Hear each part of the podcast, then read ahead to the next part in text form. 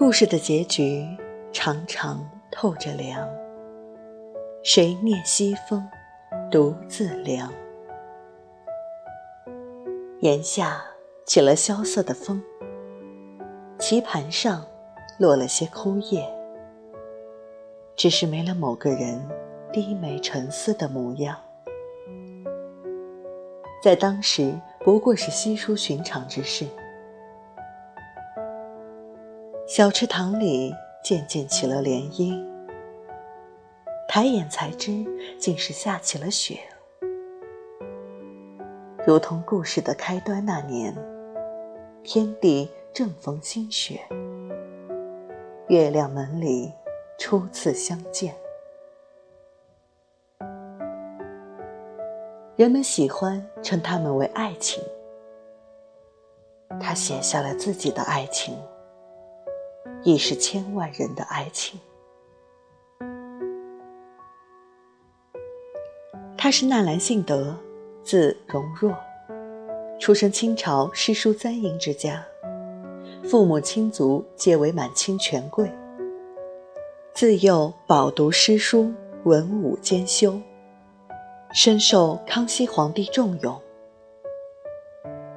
这样的人生，鲜花着锦，烈火烹油，本该是意气风发、策马京城的恣意一生。只是许多时候，世事在最前端，就已埋下了他的走向。纳兰容若生在高门广厦。但常有山泽鱼鸟之思，他所结交之人皆为义士俊逸，于是所称落落难合者。青眼高歌俱未老，是他赠予友人最赤诚的勉励和敬重。情深不寿四字用来形容他再贴切不过。他是沉沦的闲客。爱情是天边一抹极淡的云，眨眼的相逢，刹那的倾心，和晚风过境之后，转瞬即逝的拥抱。